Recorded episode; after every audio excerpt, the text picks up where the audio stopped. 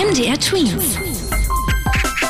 Dein 90 Sekunden Corona-Update. Laufende Schniefnasen, Halsschmerzen, Husten.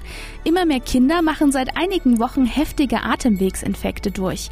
Wie das Robert Koch Institut gesagt hat, mussten deshalb auch ungewöhnlich viele Kinder im Krankenhaus behandelt werden.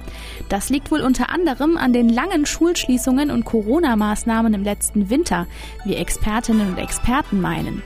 Weniger Kontakt zu anderen bedeutet nämlich auch weniger Kontakt zu Viren. Damit unser Körper aber Krankheiten abwehren kann, müssen unsere Immunsysteme vorher trainiert werden und wir mit ein paar der Erregern in Berührung kommen. Weil das aber im letzten Jahr nicht passiert ist, sind viele Kinder nun anfälliger, sagen die Fachleute, und die Infekte werden praktisch nachgeholt. Wer hat da nun recht? Hm, weg mit den Einschränkungen für Kinder. Das sagt der Virologe Klaus Stör und fordert einen Stopp für alle Corona-Regeln für Menschen unter 18 Jahren. Er meint, dass alle Masken und Tests in der Schule verschwinden könnten. Ganz ähnlich sieht das auch der Sprecher der Kinderärzte. Er sagt, dass die Maßnahmen Quälereien für Kinder sind. Das Robert Koch Institut hingegen findet das überhaupt nicht richtig.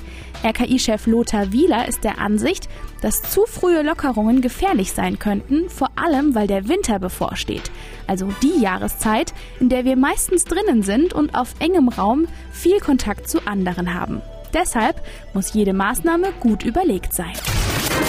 MDR Twins. Dein 90 Sekunden Corona-Update.